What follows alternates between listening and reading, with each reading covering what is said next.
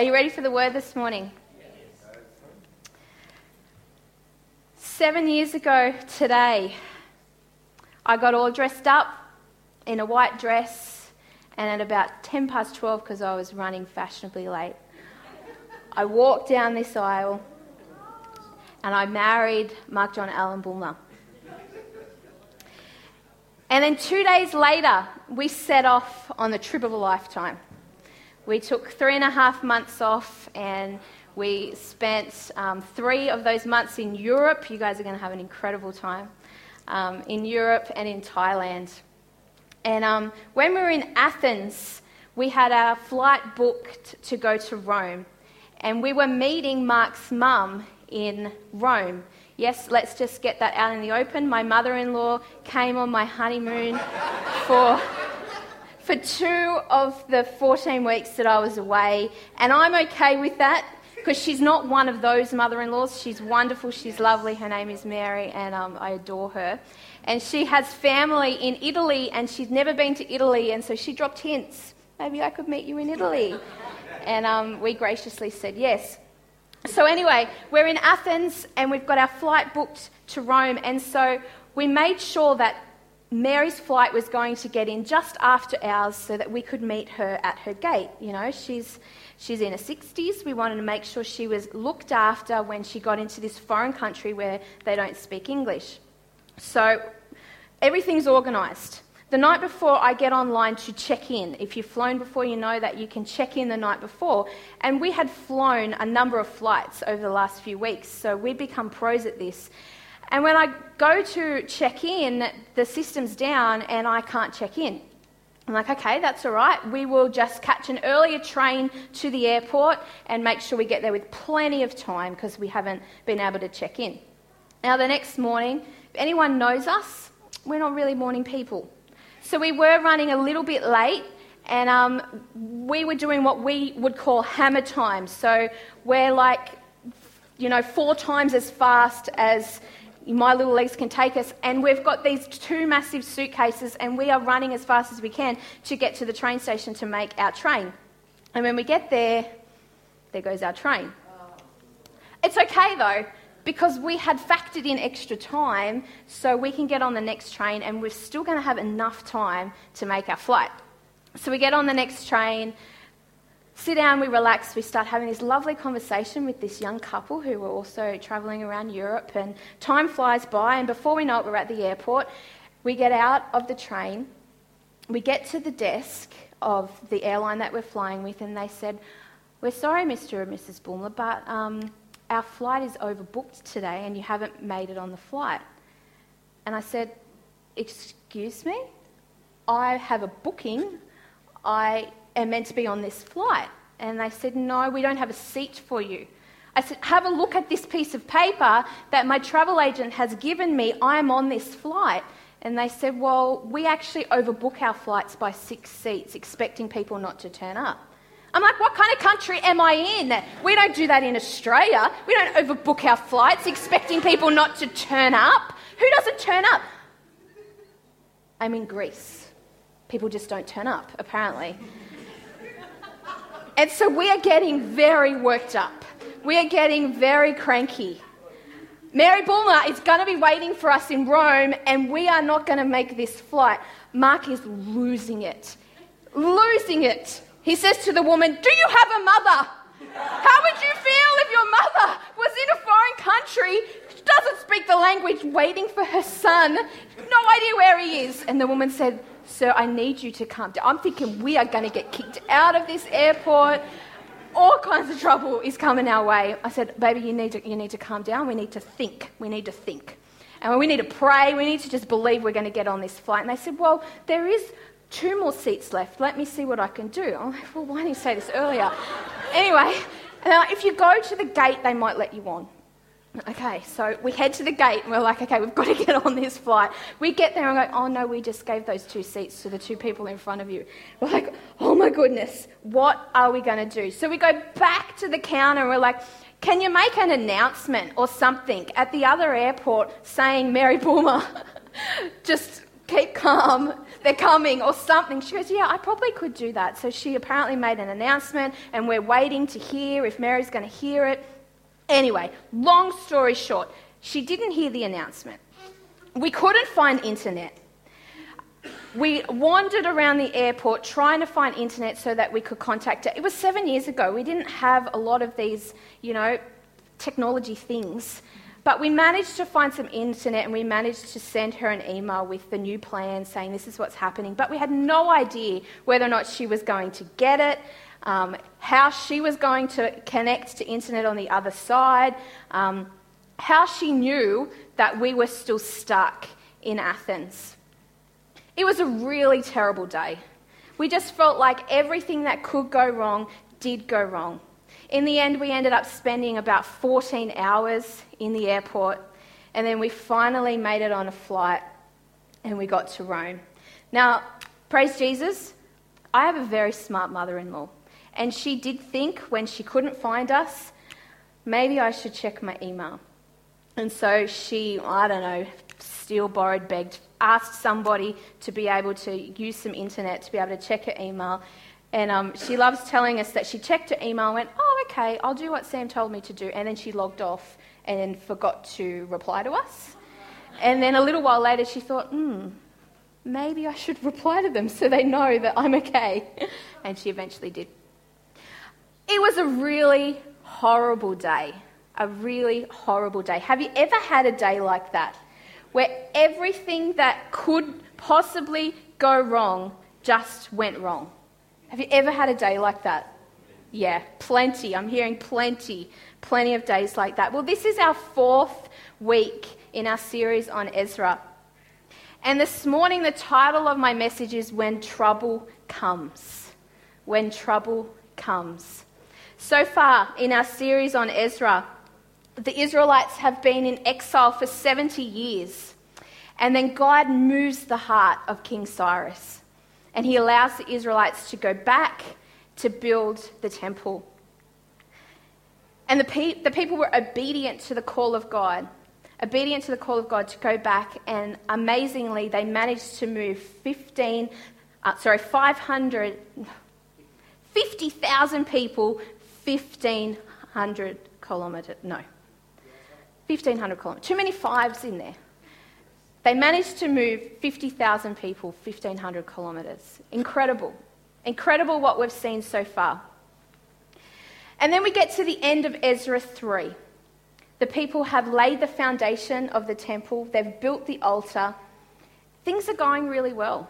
They're back in their, the home of, of, their, of their ancestors, doing the thing that God has called them out of exile to do. And in Ezra 3:11, we read this With praise and thanksgiving, they sang to the Lord, He is good. His love towards Israel endures forever.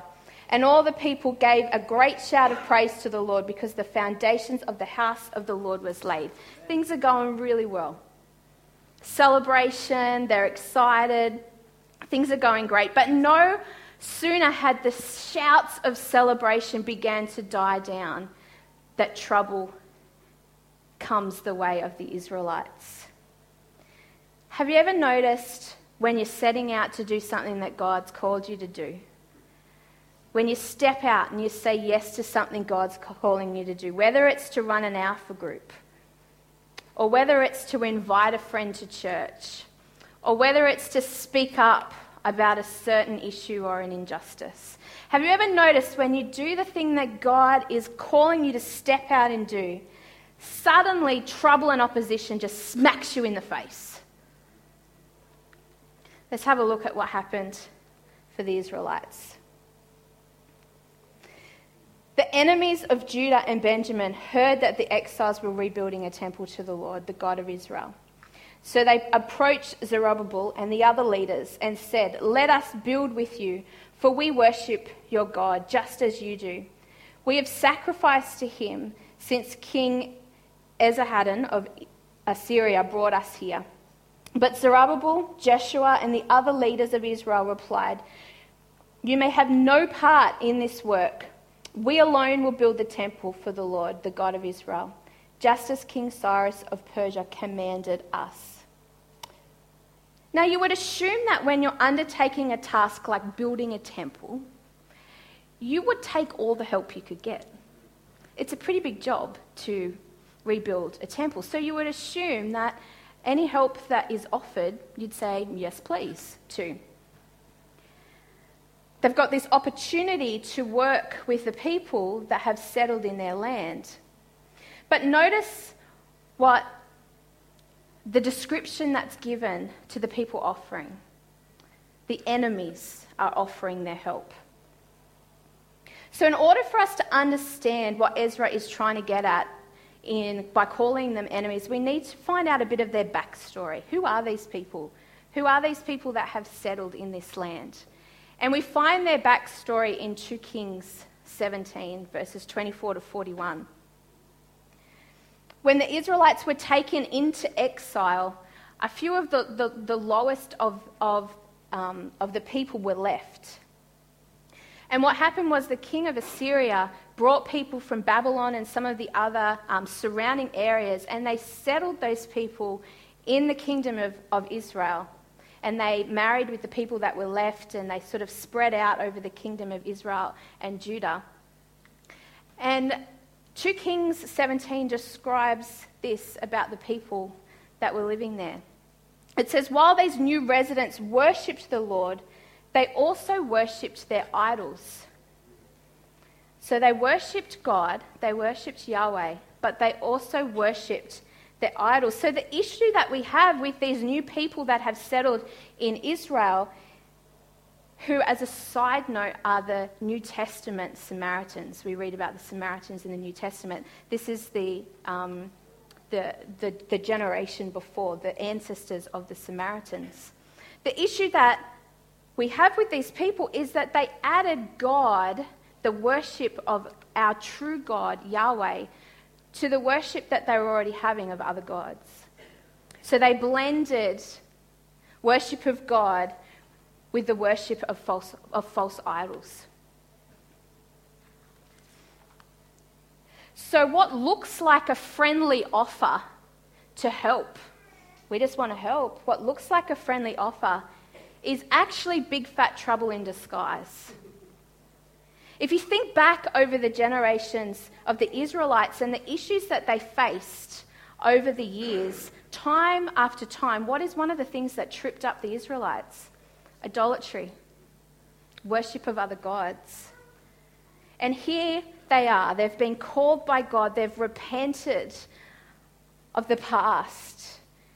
They're called by God to do something incredible, to build the temple, the house of the Lord. And suddenly, temptation comes a knocking. Temptation to compromise. Temptation to go back to the way that they've always done things in the past. Church, don't be surprised that when you step out, when you do the thing that God's calling you to do, that temptation comes knocking. Don't be surprised. Don't be surprised that when you say God, say yes to God to break that habit or that addiction. Don't be surprised that when you say yes to God to putting Him first and pursuing Him. Don't be surprised that when you say yes to putting down the devices and spending time with God, don't be surprised that in the moment you do that, that temptation comes knocking. It might be to, in the form of an old friend that all of a sudden rings and says, Hey, do you want to go out and do the very thing that you've just said I'm going to let go of? Or it might come in the form of an offer that's just too good to be true, but it actually means that you're going to have to work on Sundays and you're going to miss being in community and worshipping the Lord with your family. Don't be surprised that when you put God first, when you say yes to the call of God, the first form of trouble that comes your way comes in the form of temptation temptation to compromise or temptation to go back to do things the way you've used to do things. And look at how the Israelites respond to this temptation with a big fat no. No, no, you cannot help us. You know, this would have been radical at the time. It probably would have offended a whole heap of people for them to say no. You can't help. But they're saying so much more than just no, you can't help. They're saying no to the temptation of compromise, temptation to go back and do things the way they used to do. They stood firm in the face of opposition and they resisted. Friends, how are you going at saying no to temptation? How are you going at saying no when the temptation to compromise, the temptation to go back and do things the way you've done things in the past, even though God's calling you to something greater, He's calling you to do things different? How are you going at just saying no? The Israelites said no. They said no to temptation. But you know, that was just the start of the opposition that came against them. And very often, temptation can be the, the subtle end of opposition. What comes next for the Israelites is uh, not so subtle. Shall we have a look at it? Verse 4 Then the local residents tried to discourage and frighten the people of Judah to keep them from their work. They bribed agents to work against them and to frustrate their plans. They went, this went on during the entire reign of King Cyrus of Persia and lasted until King Darius of Persia took the throne. Talk about trouble. We've got discouragement. They discourage the people. The King James Version says that they weakened the hands of the people. And doesn't discouragement do that to us? It saps our energy, it saps our passion. It wears us down and it weakens our efforts. It weakens what we're trying to achieve. The next thing that came against them was fear. They frightened the people. Again, the King James Version says that they troubled the people. And they did this by threatening them, by giving false reports about who they were and what was going on, and by stopping the materials that they needed for the building of the temple coming their way. This is some of the ways that they brought fear and trouble into the situation that was going on for the Israelites. And like that wasn't enough. They then got local, the local authorities, the counselors of the king, and they gave them bribes so that um, they would make the plans frustrated. So they would frustrate the people, they would um, do whatever they could to hinder the building of the temple. So they've started with temptation, they've said no to the temptation. So then the people ramp it up. They ramp up the opposition with discouragement, with fear, with doing whatever they can to bring trouble their way. And then by giving uh, bribes to people that could actually put a stop to the work. Guess how long this went on for? A couple of weeks, couple of months, 16 years. 16 years this went on for. Who can remember back 16 years? How old were you? Two? Who said two? Two. You were two. Wow. Anyone younger than two? 16 years this went on for, the opposition that the Israelites faced. And it stopped them from moving forward and accomplishing what God had called them to do, what God had called them back to Israel to do. Basically, the opposition and trouble they faced all got a bit too much. And for a period of time, they quit. They quit on the thing that God had called them to do. The prophet Haggai tells us that the Israelites then got distracted by building their own homes, distracted building their own homes rather than building the temple of the Lord. Now, this story reminds us that whenever we step out to do something great for God, whenever we step out to do something great for God, we can expect that trouble and opposition are going to come our way. How do you respond when trouble comes? How do you respond? We've just seen a bit of the story of how the Israelites responded. But how do you respond when you're doing something that you know that God wants you to do, and then all of a sudden you're just smacked in the face with this trouble, with this opposition that just keeps coming against you? How do you respond? You see, there was no doubt in the Israelites' minds that they were called to this. It had been prophesied years earlier. God moved the heart of a pagan king to let them go. There was no doubt that this is what they were called to do in this moment at this time for their God. And you know, they started off great. They started off great. They started off by saying no to the opposition that was coming against them. But over time, they got worn down. And the building of the temple stopped for 16 years. They quit. It got hard. You know, before Mark and I went out to our Preston's campus, we had no doubt in our minds that God was calling us to go. He had confirmed it to us that this is what He was calling us to do at this time. But you know, in those early few weeks driving to church, both of us started to have really discouraging thoughts. Thoughts like, Who on earth do you think you are? You two are going to stuff this up royally. You know, discouragement can sometimes come from our. I don't think meant anything meant to be discouraging say to me, Preaching isn't really your thing, is it? and I went, Oh, okay, that's a bit discouraging.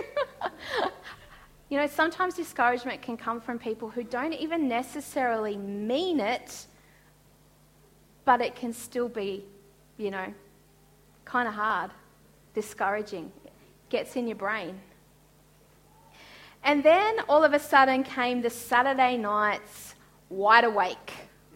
If you know me, you know I can sleep anywhere. I can sleep on, on a plane. I could probably go to sleep under one of these seats right now. Um, I can sleep anywhere. All of a sudden, Saturday nights, wide awake. And Sunday mornings, I was exhausted because I hadn't slept well the night before. In those few, few, first few months, opposition of discouragement, of this weird not being able to sleep, came against, particularly me, attacking my thinking to try and knock me off what God had set out for me to achieve. Try and push me and get me to quit from what God was calling us to do. So, what's God calling you to do? Maybe God's calling you to have a great marriage that models Christ in the church. Maybe God's calling you to raise incredible children who love and serve and lead others to God. Maybe God is calling you to lead or to get involved in a ministry at church. Maybe He's calling you to run an alpha group with your neighbours. Maybe He's calling you to start a business that honours Him. Maybe He's calling you to go on a missions trip, or He's calling you to trust Him with, with your finances and give above and beyond what you normally give. Or it could be a number of other things that God is calling you to. Church, when He calls you, we've got to expect that trouble and opposition are going to come. And that might not sound like a really nice message, but it's the truth. And as the people of God, we need to understand that when we step out and we say yes to Him, that there is an enemy that wants you to say no.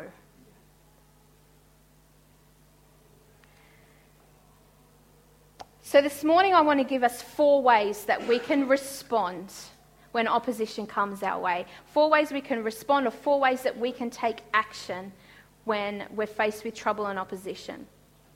The first one is what I just said is we need to know the enemy. We need to know the enemy. His name is Satan and he hates you. 2 Corinthians 2:11 Paul has just told the church to forgive the man who had sinned but repented. And then he explains so that no advantage would be taken of us by Satan, for we are not ignorant of his schemes. Church, we need to not be ignorant of his schemes. Since the beginning of creation, Satan has been working to tempt and deceive his people. to try and get them off track from the plan and purpose that God has for our lives. Don't be ignorant. Know his schemes. Know that he will lie to you, that he will tempt you, that he will discourage you, that he will f- try to frighten you. All in an attempt to derail you from the plan and the purpose and the calling that God has on your life.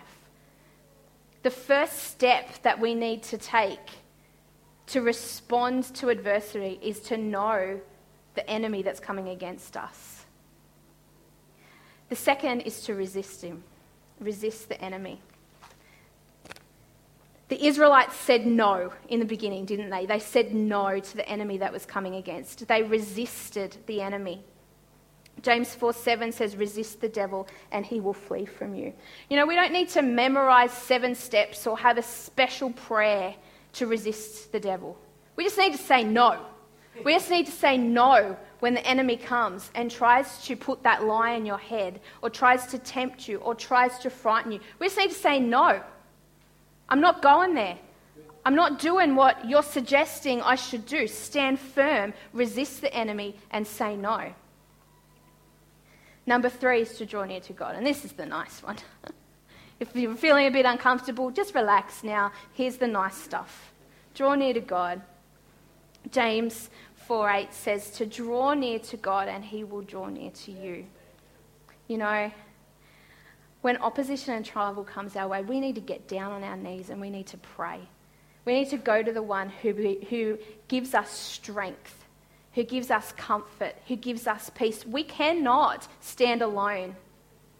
We've sung, when I go through the fire, I won't be burnt. You know, you won't be burnt because Jesus is standing with you, not because you've got some supernatural skin. You won't drown because Jesus is carrying you, not because you can swim really well. We need to draw near to God, for He is our strength, He is our comfort, He is our peace, He is our refuge. So if you're in, going through trouble, if the opposition is coming against you, draw near to God. If someone is trying to discredit you, turn to the one who has your identity in Christ, who qualifies you. If you're feeling bombarded with discouragement, then open the word that is full of encouragement. Draw near to God. And finally, persevere. Don't give up on the significant thing that God has called you to do. Don't give up.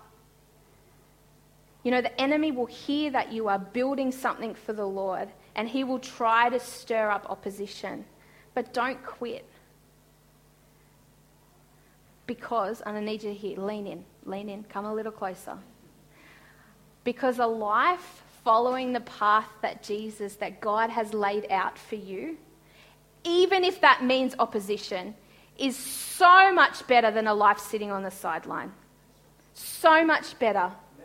A life where you are saying yes to the calling of God, even if that means, and it does, opposition, is so much better than a life sitting on the sideline.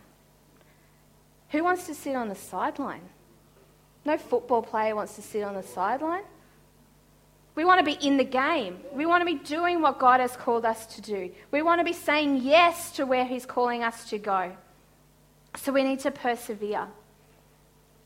Four action steps for us to take hold of, for us to put into action responses that we can make when trouble and, per- and opposition comes our way. Which one are you going to grab hold of this week? Which one is standing out to you this morning? But maybe you're here this morning and you uh, have actually given up on something that God has called you to do. Maybe you started building something and opposition and trouble came and it just all got a bit much. You got worn down and you've stopped. The, this chapter 4 of Ezra ends with verse 24. It says, So the work of the temple of God in Jerusalem had stopped and it remained at a standstill until the second year of the reign of King Darius of Persia. I want to point out a really important word in that, in that verse until. Until. The work did not stop forever, church. The book of Ezra doesn't end in chapter 4. There's so much more to the story. The enemy tried to stop the work of God, but really all he did was delay it a little bit. He couldn't stop it, he couldn't defeat it. And if you've given up or if you've quit on something that God has called you to, then maybe he wants to add an until to your story. But you're going to have to wait until next week to hear more on that. Thank you, Mr. Green. Shall we pray? Worship team. Worship team, if you want to come up and we'll pray. God, we thank you that you are with us and that you are for us and that you never leave us and you never forsake us. God, we thank you that you have a calling on each of our lives, that you have a plan and a purpose for every single person in this place. And God, I pray that as we continue to run after you and say yes to the calling of God, God, I pray that when trouble and opposition comes, that we would stand firm that we would know the enemy, that we would resist the enemy, that we would draw near to you, God, and that we would persevere. God, I pray that we would get serious about this. Because, God, I know that you have so much more that you are calling us to as a church. And so, God, we choose to say yes. We choose to run hard after you, regardless of what trouble and opposition might come against us, God, because we know it's so much better to be in the game with you than to be sitting on the sideline. And so, God, we honor you, we thank you, we give you all the praise and the glory in Jesus' name. Amen.